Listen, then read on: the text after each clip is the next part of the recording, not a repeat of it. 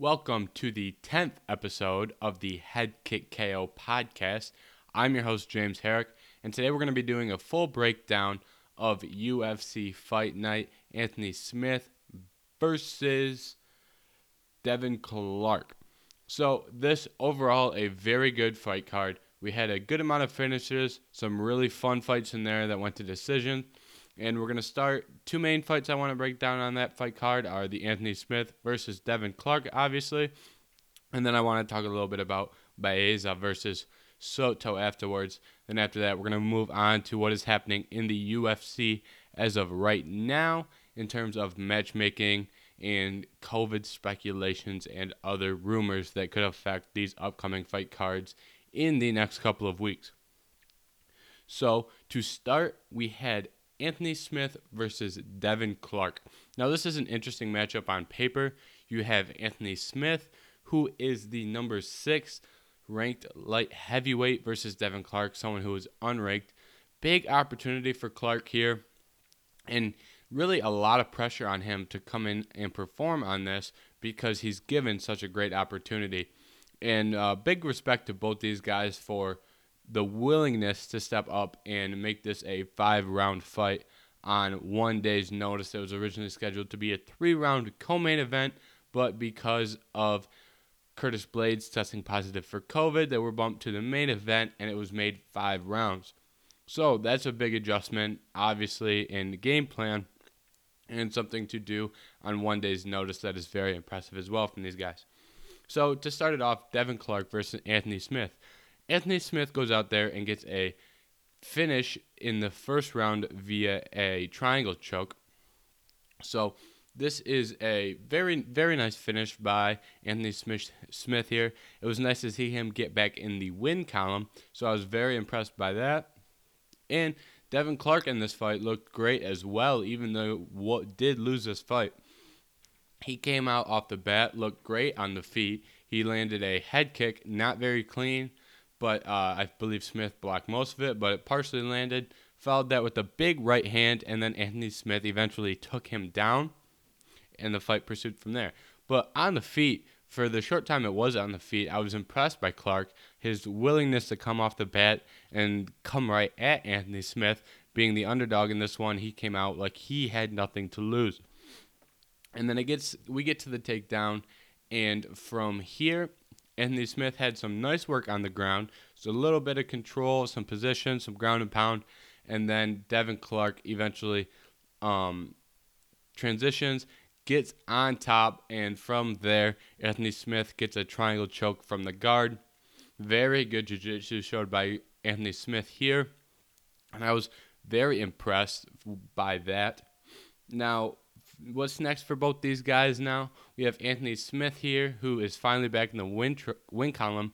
He just took out, obviously, unranked Devin Clark. Now, afterwards, he called out Paul Craig because he saw Paul Craig speak about him. And it looks like that's the fight that Anthony Smith is going to pursue next. I am surprised by that. We usually don't see the sixth ranked guy pursuing a fight with the 14th ranked guy. But if that's what Anthony Smith wants to do as of right now, he has every right to go do that. I think right now he's just working on stacking some wins and maybe going on another run for the title here. But I'm surprised he decided to go for someone of Craig's caliber when he could have probably gotten a match against someone like Johnny Walker, uh, someone in that area of the rankings who's a little bit higher and has a little bit more name value than Paul Craig does. But Paul Craig is no easy fight for anyone, so I respect Anthony Smith for that call out.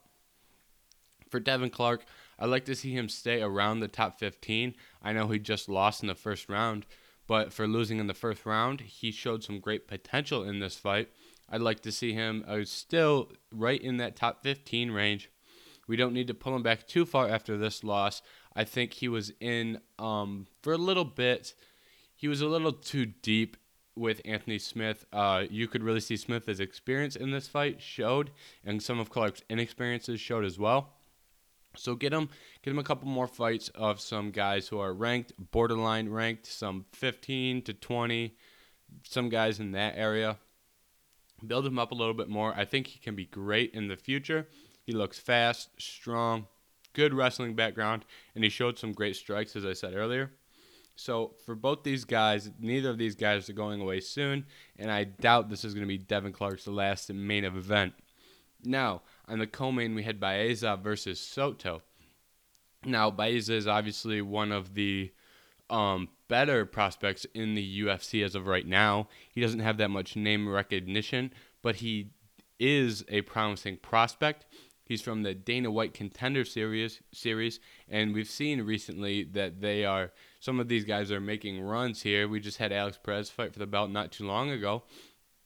So we have another guy, uh, Baeza, who's really um, putting together some impressive performances, stacking some nice wins. In this fight here against Soto, Soto is no bum. Soto has performed well in his last couple fights. He has a strong left hand, and he's a problem for a lot of guys in this division. With that being said, Baeza, he managed this fight perfectly. Soto's got that in and out karate style. So basically, what Baeza did is he he Uh, when when Soto would come in, he would throw that right kick, which lowers the hands of Soto and prevents him from attacking. So he landed some nice body shots, and then off that, he eventually feinted with the kick, threw some hands. He got inside a couple times, threw some knees. So he landed a lot of heavy strikes on the feet. And what I was impressed by is his composure on the feet. It, he didn't seem like he was rushing to find that KO shot or he was rushing to land some strikes. He took what came to him and he took the opportunities that Soto gave him. He didn't try and create, he just took what was given to him. And he didn't throw much to the head, but when he did throw to the head, he was very accurate and powerful. He cut Soto a couple times, landed some nice shots on Soto, and then eventually he goes in for the takedown, gets a nice high crotch to to the takedown, eventually gets gets position, gets his back, cannot quite get the rear naked choke, lands some strikes, and eventually gets a textbook arm triangle. So this part of the game, we've seen Baeza get several knockouts. This was his first career submission. So at this point, we are seeing a guy with great jiu-jitsu, with great striking, and not only does he look skilled, but he also looks composed, and he looks like he is ready to kind of move up here. He looks he looks like a, a smart fighter with a high fight IQ from what we've seen from him so far. Now, those are really the only two fights that I wanted to break down off this fight card. There were some other really good fights that I did not talk about. Um, some nice performances. That Parisian and Porter fight was a great fight. Heavyweights throwing like that, you don't see that too often. And then we had a couple of other nice finishes. We had Pierce got a second round knockout. You know, there are a lot of good fights on this card, but nothing of overwhelming name value that was on this card that I really want to break down too much. So I'm going to move into some other news here that is happening around the UFC because it's been, we've had some big news recently. Most notably and most recently, um, we had Kevin Holland tested positive for COVID, so he is going to be out against uh, Hermansson next week. That was supposed to be Holland versus Hermansson. So Holland is off that card. So what they're doing is they're taking Vettori, they're taking Marvin Vettori, and they are moving him to fight Hermansson. He was originally scheduled to fight Jacare on December 12th. Now they're just they're pretty much just switching Vettori and Holland here. So Vettori is going to fight Hermansson next weekend, while Holland fights Jacare on the 12th.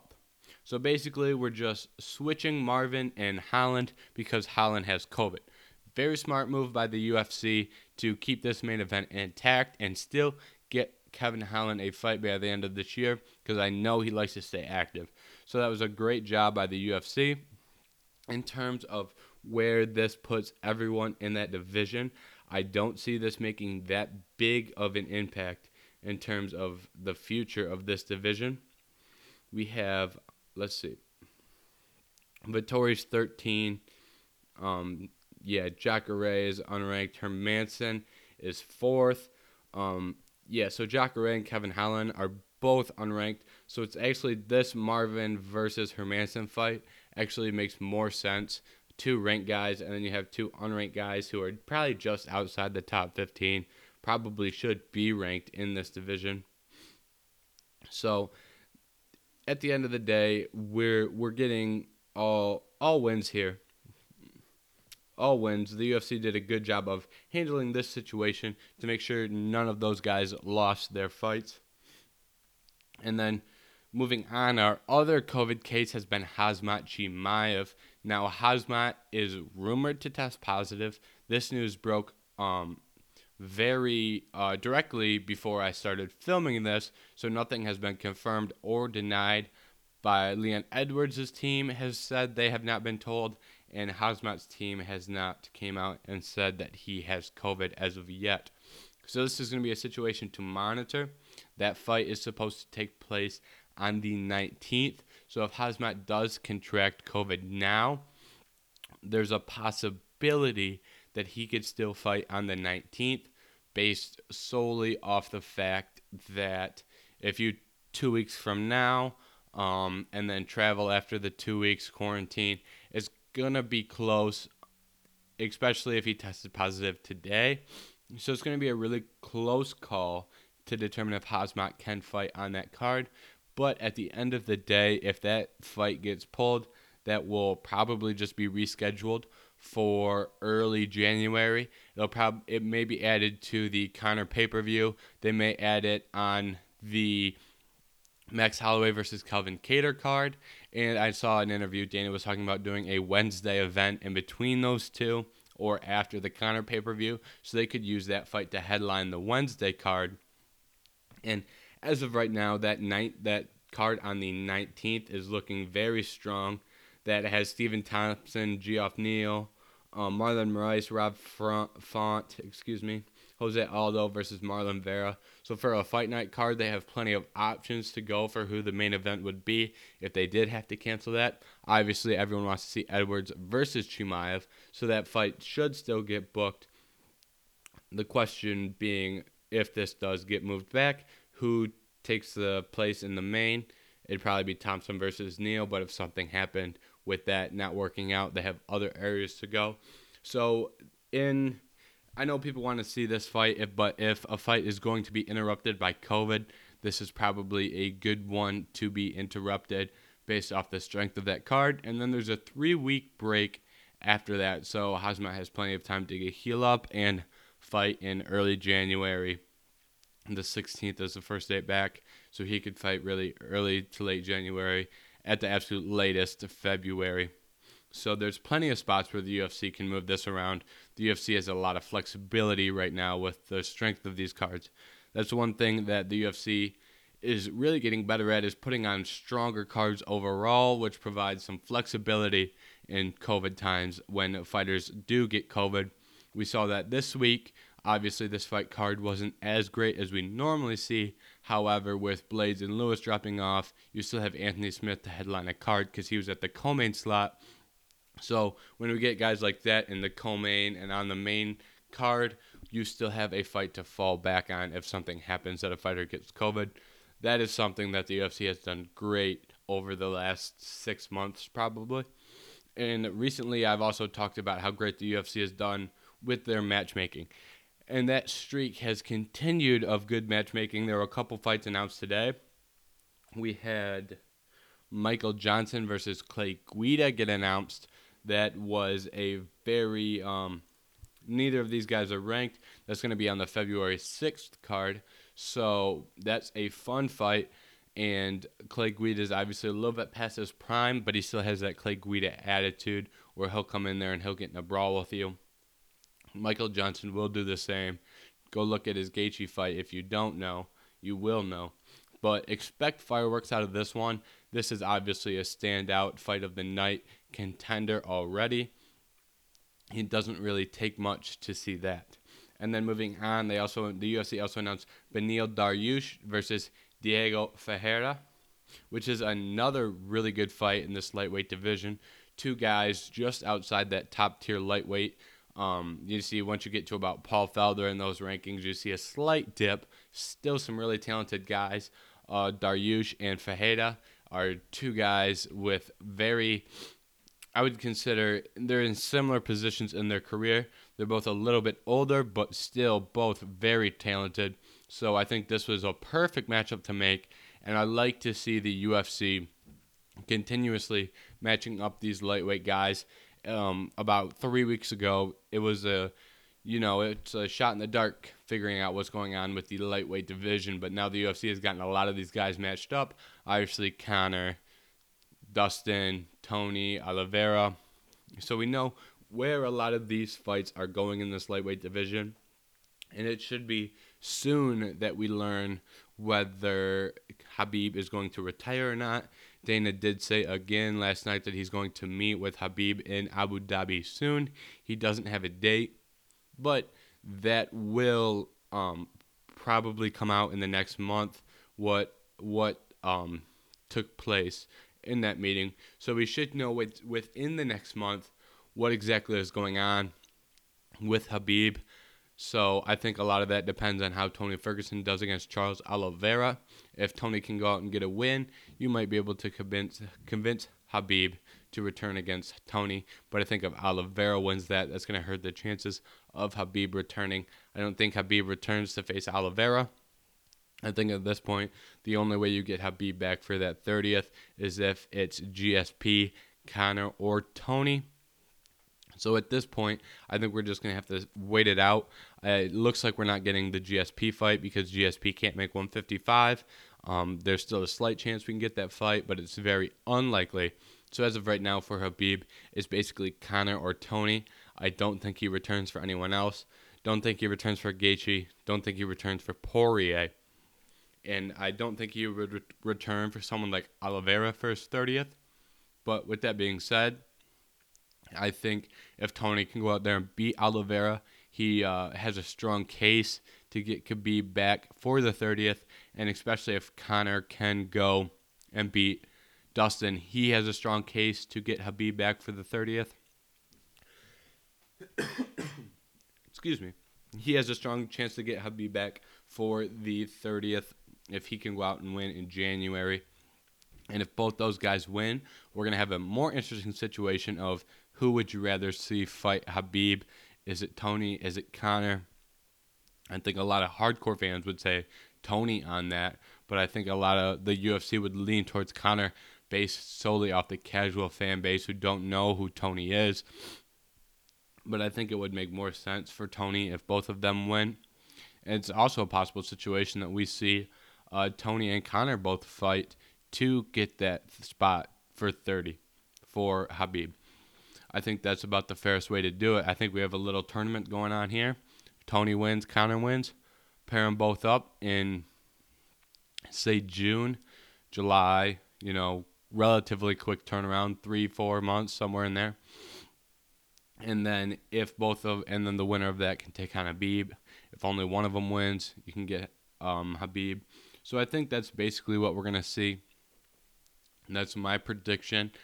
Um, I don't see Habib returning for anyone else other than those two names. I don't think GSP is gonna come back, so I think we're just gonna leave that alone. But and the chances are the chances are that the UFC will offer him a boatload of money to come fight either Tony or Conor. So I think that would help pull Habib out of retirement. So really at this point it's just speculation, but I think that is two of the main things that Habib is waiting on. So moving on, we have the next week's fight card of was supposed to be Hermansson versus Holland, but now Marvin Vettori Marvin Vettori is a great fighter here, moving up in these rankings. So I am excited to see that. There are some other really fun fights on this card that I like. We have from, or er, in the co-main, we have Ovince coming back to light heavyweight. He took his run at heavyweight. It's nice to see him back down, coming up against Jamal Hill, who is one of the more exciting up and covers in that light heavyweight division. So this this is something I see as Jamal Hill is going to go out there and test his skills against a um, perennial, you know, veteran in that light heavyweight division. Someone when you've when you beat someone who's fought for the title, especially at 205, that's a good way to get yourself some respect. And I'm excited to see how Jamal Hill performs in this fight against Ovince. And I hope for the best for Jamal because he is one of the more exciting prospects. And I think if he can go out here and get a win against Ovince, he could be really working towards a title shot sooner rather than later. And that's just adding another nice name to the light heavyweight rankings. These light heavyweight rankings are, we're seeing a lot of bright prospects in this light heavyweight division really start to come up here. Some fun names. You know, Jimmy Crute was the number one. Um, ESPN ranked him the best fighter under 25. They did a top 25 under 25, where Jimmy Crute took the top spot. You have Jamal Hill coming up. You still have Johnny Walker. Don't don't uh, dismiss Johnny Walker just because of a couple losses. Um, I think he is working his way back into contention. We see that a lot of guys like that are hyped up as much as Johnny Walker, you know, stub their toe, and um, I don't think he's far from really gaining more momentum. So Ryan Spann as well is another great name. Ankalaev, you still have Kubala. So you have a lot of guys in that light heavyweight division that show promise. So at this point, it's time to see who lives up to their promise and their potential and see who kind of fall, who starts to slip a little bit. And when you have that many guys in the division with that much potential, the odds are you have to get one or two or maybe even three of these guys will end up panning out into um, some of the top tier light heavyweights in a fairly young division with a lot of guys who are fun and exciting to watch, like Santos, like Reyes, like Rakic, uh, several other names in there too. And we may eventually see Anthony Joshua or not Anthony Joshua, excuse me, Anthony Johnson put his name back in that light heavyweight division. Uh, there's been a little bit of speculation whether his return is going to be at heavyweight or light heavyweight, but that is a question that we will answer another day because we're still waiting on that Anthony Joshua, or said it again, Anthony Johnson official return. In um, main event, Hermansson versus Vettori. I'm excited for this fight. Um, Vettori's a great fighter. He gave Israel Adesanya one of his toughest fights. Obviously, back then Israel was not as refined and polished as he is now in his skill set. But with that being said, he was still a very talented guy when Marvin fought him back then. And I think that if Marvin can get on a roll here, he could be another guy who fights for a title just based off the fact that he can say, hey, look what happened last time we fought, you know. So he has some pull to himself on in this in this uh, title picture title picture because he does have time to build himself up as Israel is fighting Jan in March it seems. On this card, um, we also have some other nice names in the prelims. Gian is in the prelims, veteran. Ilia Topuria is fighting on these prelims. He looked great in his last fight. So there's a prelim fight to watch out for. Topuria looked great. Um, he's fighting Damon Jackson, who's also a very good fighter. But I'm interested to see if Topuria can really replicate what he did in his last fight because he's another contender series guy who, if he can start stacking some wins, he can start moving up in this exciting featherweight division. We also saw an interesting quote from Dana last night. Dana was asked about Yair Rodriguez, and he pretty much said Yair isn't going to fight anytime soon, even though he's healthy. There's a lot of qu- he said the UFC hasn't talked about him publicly yet. He said they're pretty much waiting for Yair to say what's going on. So I don't know what's going on with Yair. Um, it really left everyone at the press conference stunned. Someone asked about Zabit versus Yair, and they were really. Dana didn't say that he declined to fight. He specifically said that he didn't. So I'm I'm really confused here on what's going on with the Yair. And if this Yair Zabit match can't get made, everyone wants to see it. But if we're struggling to make that, we need to move on and get Zabit matched up eventually. Whether that's whether he gets a title shot now, or you know, if you're looking at Zabit, Zabit could make a case for a title shot, especially if Kattar beats Holloway. It sounds weird because then you would think Calvin Kattar would get the title shot, but Zabit also beat Kattar. So Zabit could make his uh, make a case for a title shot even if he doesn't fight Yair. But he would really be left on the outs if they don't book Yair versus him anytime soon because we've talked about it several times on here. That top six in that division, one through six, are all great fighters. And once and there's a clear step off after that to exciting fighters with bright potential and a lot of skill, but the top six guys are a different level of skill. They're all elite talents. So if he has to fight someone outside of that top six, he could probably get himself another win, but it wouldn't be anything that would really push the envelope to get him to the front of that line for a title shot. So Zabit has really um, been put in a tough spot here. Um, on this card as well. Or excuse me. And then UFC 256 is coming up the week after that. There's some fun fights as well on that. We also talked about Tony versus Oliveira already, and they added that Holland versus J- or Jacare. So in these next couple weeks here, we have a lot of fights that are fun fights to look look forward to as of right now. And checking again, there is still no new news on Khamzat Chimaev. One thing that I am confused about here is what we're doing with Michael Chandler.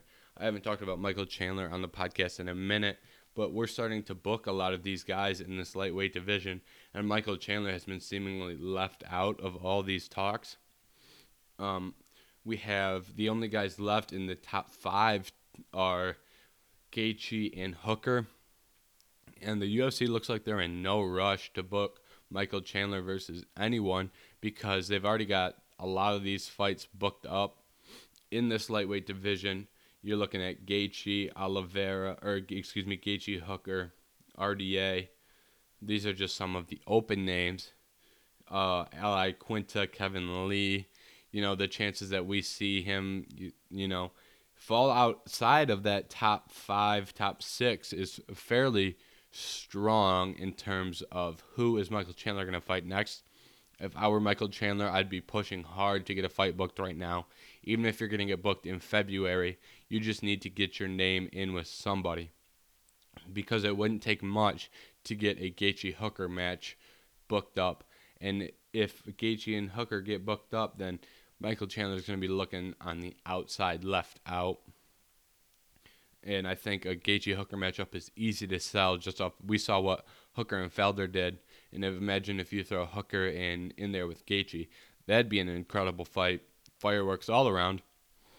So, and then we'd be looking at you know RDA. When can RDA fight again? So, as of right now, we have a lot of questions for Michael Chandler and seemingly no answers. The only time we get answers are when a new fight gets booked and we learn who Michael Chandler is not going to fight. So I am confused that it's taken this long for the UFC to get him booked up. Everyone, the the longer we go without seeing Michael Chandler fight, the more his hype dies down, and people would be more willing to see him against an Al Iaquinta or Kevin Lee rather than a Ferguson or Gaethje or Hooker. So I think the UFC really needs to strike now while the iron is still hot. Because if you're just sitting around waiting, you're gonna get forgotten, and that's seemingly what's happened to guys like Iaquinta. Al Iaquinta hasn't fought in a minute. Well, how often do you see his name in the news? Right, guys like Kelvin Gastelum, who hasn't fought in a while, so now he's fighting, uh, I believe, Ian Heinisch. So you see a lot of guys like this who get out of the news and then have to fight a lot lower ranked guys, who is just limit your opportunity. So I hope that doesn't happen with Michael Chandler. We're going to have to wait and see. But the UFC should really figure out what's going on with Michael Chandler and get him a fight booked soon. That is pretty much all I have to talk about today. And uh, well, I'll give I'll give official picks here for next week's main and co-main. I didn't give official picks. I think in the main event, I think Hermansson goes out there and wins. He looked great in his last fight against Calvin Gastelum. Um, I think Vettori is still a little raw, but he is very talented. I think Vettori has the ability to win, but I think Jack Hermansson goes out there and gets the win. And then if Jack Hermansson can get a win, he would be able to make a case to fight Whittaker. I think if he does win this fight, I think he should call out Whittaker. and hopefully, if he can get that fight, that would book him a little bit closer to a title shot. At light heavyweight, we have Ovince versus Jamal Hill.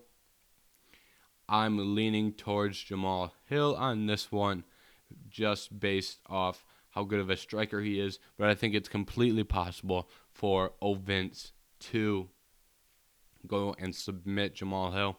I think this is going to be a good test for Jamal Hill. We're going to learn about a lot about his grappling defense, specifically his takedown defense. So I think if Jamal Hill can prove he can stop takedowns from someone like Ovince, I think he becomes a real danger in this division. And if he can go out there and prove that, I think he's if he can stop those takedowns, I think he'll go out there and I think he can finish Ovince on the feet now, the, the question, obviously, like I just said, can he stop the takedowns? I'm leaning towards yes. And if he can, you're to have to look out for Jamal Hill. So those are my picks for the main and co-main. I don't want to do picks for every card or for every fight on the card, so we'll just focus on the main and co-main, two exciting fights. And uh, I will be tuned in on those. We'll have another episode next Sunday. And for now, go follow the other social medias. We're on Twitter, Instagram, TikTok, streaming platforms. We're on Spotify, YouTube, Apple Podcasts, Google Podcasts, several other smaller podcast platforms. So go make make sure you follow those. And thank you for watching the Head Kick KO podcast. We'll see you again next week.